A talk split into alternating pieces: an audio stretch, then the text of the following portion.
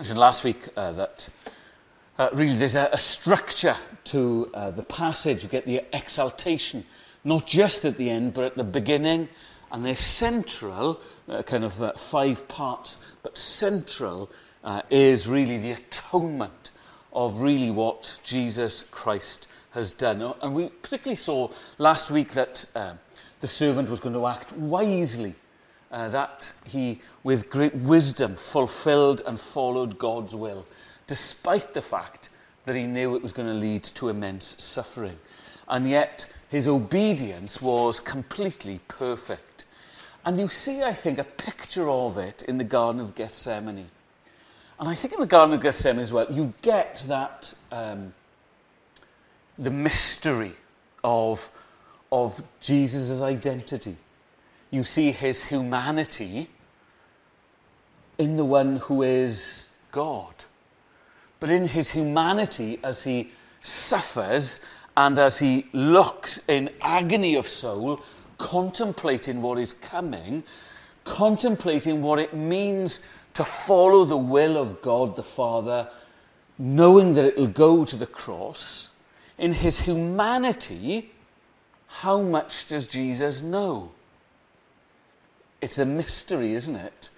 The one who created the universe is the one who enters into time and space, who has the restrictions, remember, of childhood. You've got to learn to read and speak and everything else. And so in the garden, how much in his humanity does he know? As God, does he know all things? And does he know the end from the beginning in that sense? But even if he does, there's a difference between knowing you're going to suffer and actually going through the suffering. And whatever he does know, we know for certain that he knows Isaiah 53. He knows Old Testament scripture, doesn't he? He quotes Isaiah extensively. Uh, and so he knows what is written in chapter 53 of Isaiah, the end of 52. He knows that it is written about him primarily. And he knows that it is all about suffering.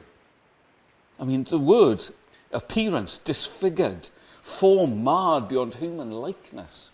You know, it is physical um, suffering, isn't it? Despised, rejected, that suffering. A man of suffering, familiar with pain, verse 3. People hide their, hide, uh, hide their faces. Uh, uh, the picture, isn't it, is given graphically here as we're, we're seeing this evening. And yet, how much does he know? He knows here the scripture, doesn't he? And he knows it's him who's going to suffer in this way. And we get so much detail in Isaiah 53. It is incredible, isn't it? But there's a danger for us this evening. There's a temptation to get amazed by the nature of prophecy. When we read the detail and see the fulfillment at the cross, see the fulfillment in the death of Jesus, uh, we are kind of mind blown at the, the, the, the fulfillment of prophecy. And we are mind blown at, at the detail, and, and we say, it's amazing, isn't it? This is predicted six, seven hundred years before. Look at the detail, and then Jesus fulfills it. And our amazement and our kind of mind blown status is focused upon something that is cool, because prophecy coming true is kind of cool. But we're missing Jesus.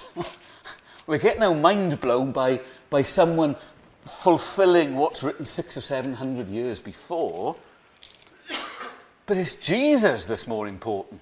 It's the Jesus to whom this is writing about, the Jesus who is fulfilling that.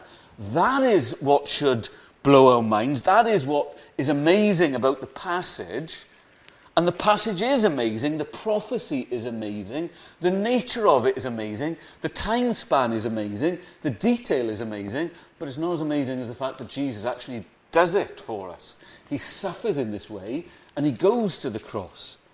And so there can be a danger. I see it all the time with, with boys in prison because a lot of them are kind of conspiracy theorists and they love kind of, you know, predictions and prophecy. They love all that kind of things. And if they are Christians in prison, I get asked more about Revelation or Daniel or some kind of obscure uh, minor prophet quote than anything else. And it's like, yeah, that is cool. Prophecy being fulfilled is cool. And it's amazing that God does that. But it's all about Jesus. And this passage is all about Jesus. We've got to remember whom the passage speaks. It's him. Right, that's my kind of rant over to get us into the mood. But, but I mean, it's a great passage, isn't it? I mean, in Act 8, the Ethiopian eunuch is reading the passage. Who's it about, is his question. What does Philip say? This is, this is Jesus has fulfilled this. About whom is it speaking? And that's the point. It's about Jesus. Now, what, what's the passage really all about? I've got a, a friend, uh, he's Christian, close to West Cross, uh, Bethany West Cross, where um, James Scott is now. Uh, Mike Leaves used to be, Andrew Bowden, and uh, Andrew Bowden. And uh, uh, uh, there's a, an elder there, not very well, but um, he used to take us, for me and a few others, for a charity golf match every year in Clyne. And we'd get there, and uh, there'd be like a charity t-shirt, £10, £15, money for the charity. And he'd say, don't worry, I've got it covered. Great, I'll have large. And then you go, bacon roll and coffees all around. Don't worry, I've got it covered. Great. And then uh, we play. Don't worry, it's all paid for. I've got it covered. Then we come in. Whatever you want to drink, we'll get. Food, choose your food. Don't worry, choose whatever you want. I've got it covered. Great. Wonderful. A free day, but it's not free, is it? Free for me, free for the others, but, but not for Clive. Clive is paying the price. Price has got to be paid. If you're going to go through this, if you're going to have this, these, as far as I'm concerned, golf is a blessing. I know it's a curse to some, but for me, it's lovely. The food and everything else. But he's got it covered. This passage, this chapter really, is showing us, isn't it, that God does not sweep things under the carpet. There's a price to be paid for our sin. We can't do a runner with God. Can't do a runner away from our sin. We can't escape God. Our sins need to be atoned for. Our sins need to be dealt with. They need to be punished. They need to, justice needs to be, to come. They need to be covered. What is Jesus saying on the cross? He says it's finished. What's he, what's he saying? I've got it covered. I've got it covered for you. That's what he does at the cross. That's what the servant does as he suffers. He's got it covered. Now, why is that so important for us? Well, because, and this is the first point, sheep are dumb. Verse 6 Sheep are dumb. We all, like sheep, have gone astray. Each of us has turned to our own way.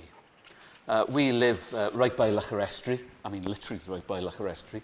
Uh, so we, one of the lanes for the kind of walks down Llacharestri is next to our garden and um, especially during lockdown people would say, you know, you are blessed to live where you do.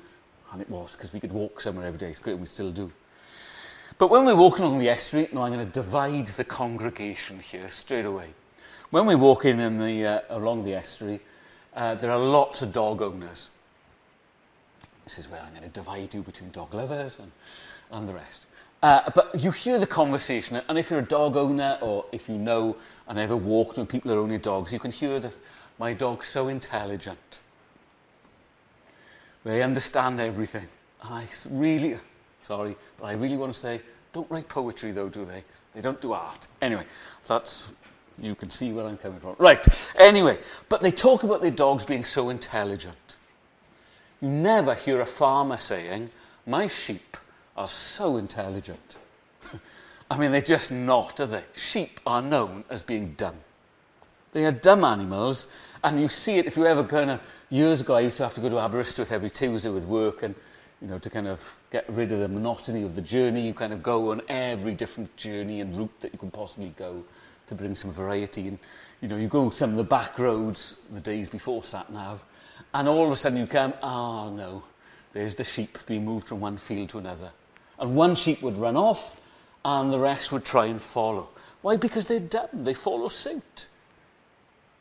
Straight into the danger zone of a car coming and all that kind of thing.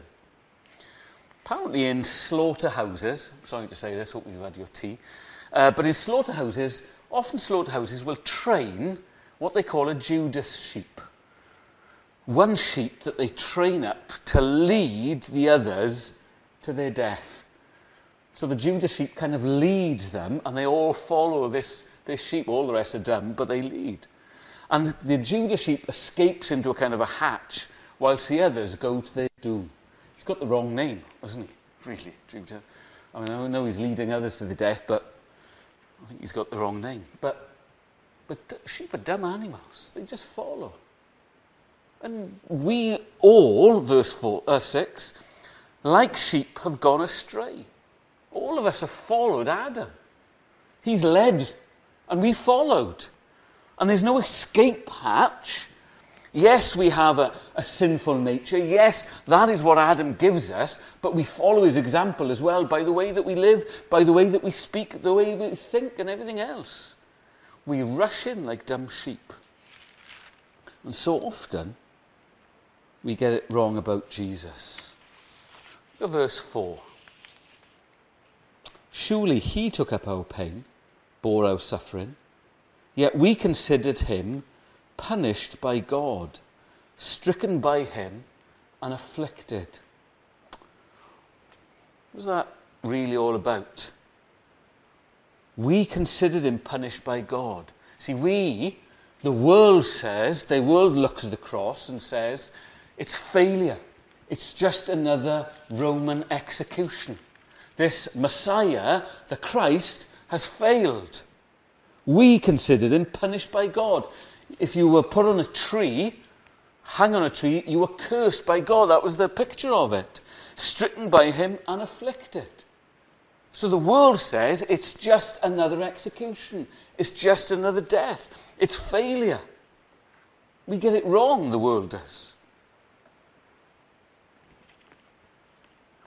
But the second thing I want to say is this. We, like sheep, go astray because sheep are dumb animals. The second thing is, look at that lamb. Verse 5, but, that's a great word, isn't it? But, this isn't a failure.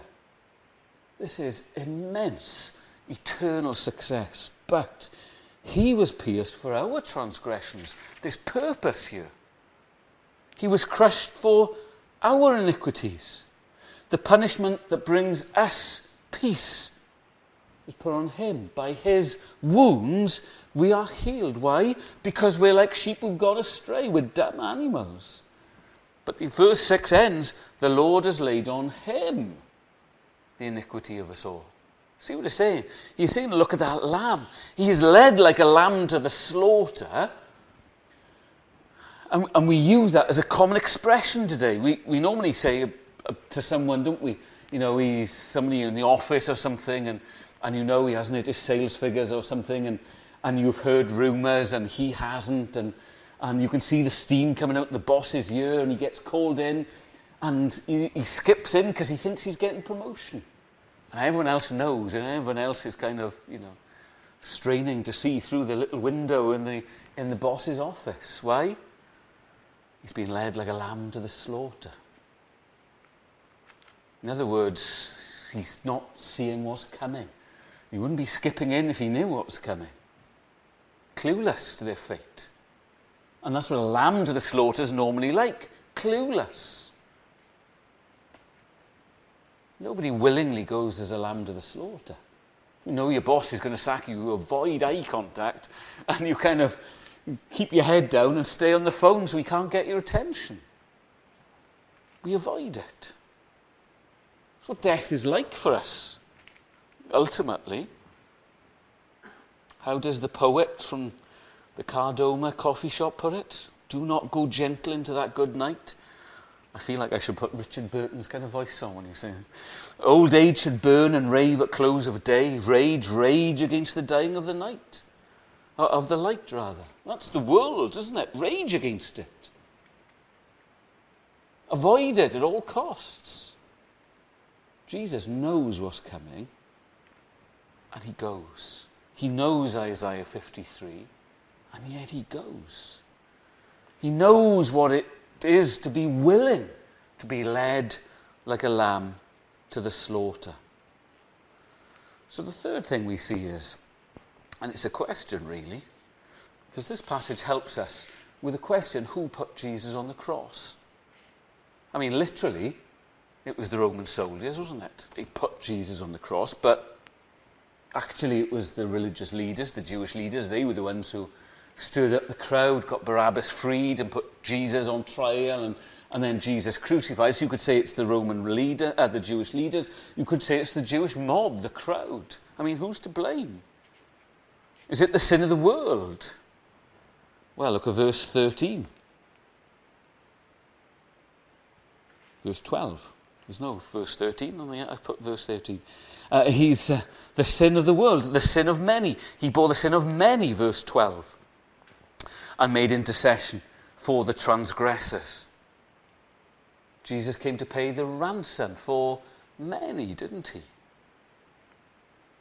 What's Jesus doing? Who put Jesus on the cross? Well, the answer is we did. All of us who put our faith and trust in Christ, whether Jew or Gentile, male or female, rich or poor, we put him on the cross. And yet, this verse, uh, this passage tells us that someone else put Christ on the cross. Verse 6 The Lord has laid on him the iniquity of us all. Verse 10 Yet it was the Lord's will to crush him and to cause him to suffer. Jesus is fulfilling, isn't he, that first uh, proclamation of the gospel, the first uh, proclamation of good news there in Genesis 3:15 in the midst of judgment upon Adam and upon Eve and upon mankind and upon of course the serpent. As the judgment comes one is going to crush the head of the serpent. But in doing so will have his heel crushed his heel bruised this is it. This is where it's pointing to. And Jesus comes and fulfills that. And it is the Lord's will to crush him and to cause him to suffer. You see, don't you hear the justice of God? Justice means that everything has to be covered over, that the price has got to be paid. You know, when it's us, when something's happened to us and we're the victim, we all of a sudden get very interested in justice.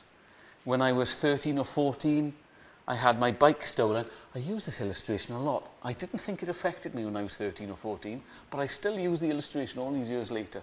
But somebody, uh, some person, stole my bike when I was 13 or 14, and we found it and it was kind of trashed. I all of a sudden got very interested in justice. Why? Because I'd been affected. I was a victim. Actually, it was vengeance, really, I got more interested in. But, but you get interested in justice. And we want justice, don't we, when we're the victims? But what if it's one of our loved ones who's guilty of the crime? Then, well, well, we want justice to be done, but, you know, but if it was us, well, we'd want to sweep it under the carpet. Or if we're guilty, we want to be overlooked. We're not so interested in, in justice, are we? I, um, coming home from prison Monday, had to go through a red light. I did have to go through a red light because there was an ambulance coming behind me, and the only way to get through was to go through a red light, and a car flashed me. I've got to remember for if a ticket comes. Remember, if a ticket comes, I was getting out the way of an ambulance. I got my excuse ready. But if I just run a red light, I don't want justice to be done. I want to get away with it. You see the justice of God at the cross. Justice is so important. Our sin, like sheep, because we've gone astray, is so vile against God that he is willing, in his justice, not to let his son go free, but to punish his son, to crush his son, to lay our iniquity upon him, for Jesus to say, I've got it covered, so that God's justice will be satisfied. That is real justice. He's not even willing to let his son go free. Imagine being a judge and seeing your son in the dock or your daughter in the dock. You want to set them free. But that's not what God does. And we see the grace of God here, and we see the love of God here. We see the obedience of the servant, of the servant, and we see here the God who saves us. God the Son, willingly being uh, pierced for our sins. God the Son taking the punishment that you and I deserve. God the Son being wounded so that we are healed. Us like willful, disobedient sheep. And God the Son is the lamb to the slaughter and not us. And that's why we worship him tonight, isn't it? Because this is what God is like. He's gracious, loving, kind, generous, merciful. And I wonder how you picture God in your mind. The world sees God, doesn't it? As some kind of Father Christmas looking character with white robes, with a harp, sitting on a cloud. That's how the world pictures God. Do you know how you and I should picture God? Hanging on a cross for our sins, being punished so that you and I can be with him and like him. And we see here the, the, uh, the success finally of the suffering servant. Uh, we touched on it last week. We see his uh, exaltation at the end. Why? Because he is a successful servant. Of all the things the servant does as he suffers, and all the things that we've seen him in the past few weeks, we see that this servant is successful. Look at his success in verse 11. After he has suffered, he will see the light of life, resurrection, and be satisfied. By his knowledge, my righteous servant will justify many. He will bear their iniquities. Therefore, I will give him a portion among the great, divide the spoils with the strong because he poured out his life unto death, numbered with the transgressions, he bore the sin of many. It's great, isn't it? How many people do you want to come in on Sunday? You want many. There's no limit to that, is there? It's not like a, a small number. We know it's a big number, but there's kind of no limit, is there? Many. What does that mean? It means a lot. How many? Well, how many? We don't know. There's no answer to that, is there, that we can know of but he's successful. And that's the servant. That's the Lord Jesus Christ. And that's what Isaiah is pointing us to this evening. We have seen that he is gentle and patient in the way that he deals with us. We've seen that he's not weak and inactive. We've seen here again that Jesus is the light of the world, the whole world. That he's vindicated, that he's obedient, he's the servant who suffers for us who acts wisely for us. And of all those things that we've seen these past few weeks over the Lord Jesus, where do we see it most? We see it at the cross, where he's gone for us, knowing that he'd be fulfilling chapters like Isaiah 53, knowing what was coming, but knowing as well that he will justify many. Us tonight justified, set free, dealt with. What's he done? He's got it covered.